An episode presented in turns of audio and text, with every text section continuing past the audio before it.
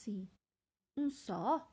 Não, vários, negrinhos, baixinhos e carecas, com dentes muito branquinhos e um gorro vermelho na cabeça. Ninguém sabe dizer ao certo quantos sacis existem, mas o povo conta que todos eles nasceram pulando em uma perna só. Em uma noite daquelas com trovões e tempestades,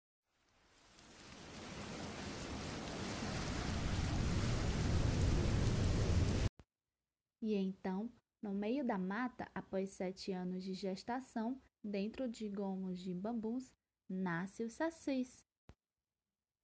O último a nascer pulou no lombo de um cavalo, agarrou a crina e saiu pelo pasto a toda velocidade enquanto o pobre cavalo só se preocupava em cavalgar.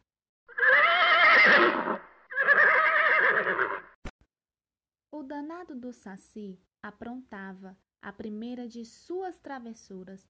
Ele fez vários nós na crina do animal e isso foi só o começo, vocês sabiam? Porque com o passar do tempo, o Saci começou a aparecer na estrada para assustar os viajantes. Porque de repente, do nada, ele assobiava e deixava quem estava passando por lá morrendo de medo.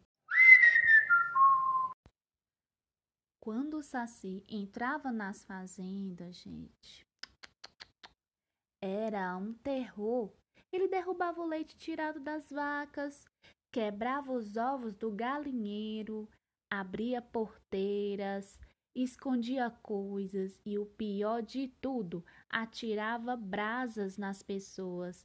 Elas saíam pulando, gritando e o pertinho, ó, só dando risada. Certo dia, o Saci saiu girando em torno de si mesmo. Parecia um peão e provocava redemoinhos, redemoinhos de vento. Algumas pessoas que estavam por perto comentaram ao ver a ventania. Oh, o que será aquilo? Um ciclone? E o homem respondeu: Que nada! É um saci, um saci. Até hoje, não se sabe como os sacis podem fazer tanta bagunça, mas o povo comenta que eles continuam aprontando suas travessuras em todos os lugares por onde passam. Tem uma história de um garoto que vivia no interior e fazia sempre a ordenha das vacas. Mas, quando acabava o serviço, batia uma ventania muito forte e virava todos os baldes com leite. Irritado e cansado de perder todo o leite, o garoto comentou com seu avô: Vô, eu não sei o que acontece. Depois que faço a ordenha, sempre aparece um redemoinho e derruba todo o leite. O avô respondeu: meu filho, só pode ser o Saci. Então o avô explicou para o netinho tudo o que sabia desde o nascimento deles até o mais importante, o jeito de capturá-los. Para prender um saci, meu filho, é preciso jogar dentro do redemoinho um rosário de mato bento ou uma peneira. E quem consegue pegar a carapuça do danado ah, é recompensado com a realização de um desejo. O garoto ficou todo animado com a possibilidade de realizar um de seus desejos. Por isso, tratou de pedir que o avô o ajudasse a capturar o saci. Então, eles armaram um plano. Na manhã seguinte, enquanto seu avô tirava o leite da vaca, o garoto ficou bem escondidinho, até que o Saci apareceu dentro do seu redemoinho de vento e vupt!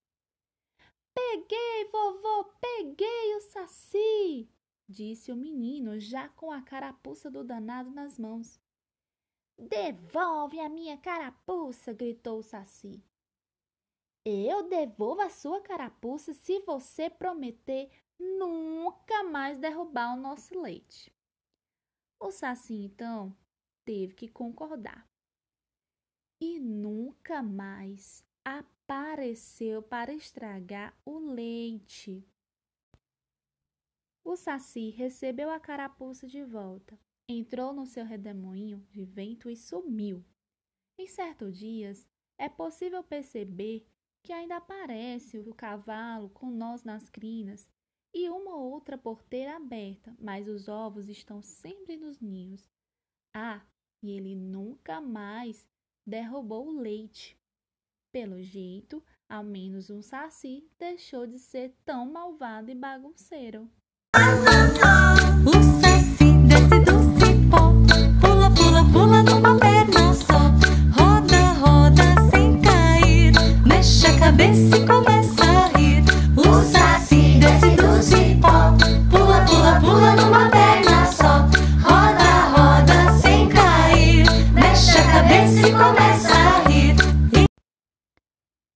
E é isso, crianças. Eu espero que vocês tenham gostado da lenda do Saci. Um abraço e até mais!